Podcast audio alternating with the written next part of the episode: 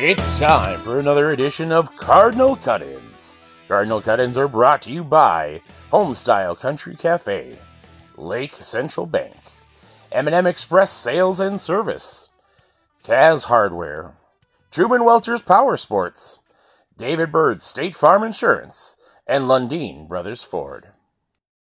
Hey everybody, it's Jeremy Wheeler. I'm back with my first Offensive Player of the Week, senior wide receiver Brady Spalding. Cardinals had a great game defeating Zimmerman 24 to 13 on Friday night. Uh, Brady, you had a great game.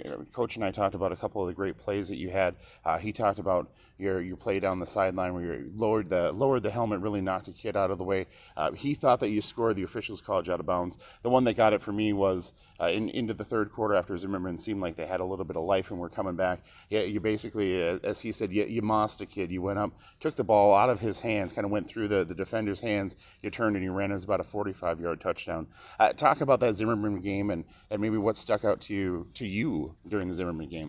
Uh, I think as a team we played really well, and the the line played a big part. They did really well, and Carson threw good balls, and it really worked out well.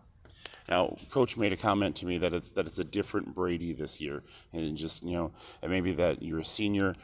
Do you see yourself as a different player this year? What what's maybe changed for you now back as a senior? Because you've started for the last three years now.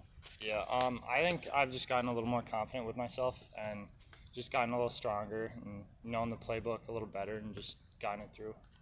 That's fantastic. Now you got a big one coming up this this Friday. It's going to Glencoe Silver Lake coming to town. They look maybe they're they're just a little bit down. They they struggled a little bit with Little Falls, but Glencoe's always tough. They got they got you know the big offensive line. A great team coming to town. What do you know about Glencoe and how are you preparing for them? Uh, they're really big up front, but I think our our wide receivers are going to be able to dominate. Their corners aren't very big. I don't think they're very fast, and I think that as a whole we're going to dominate.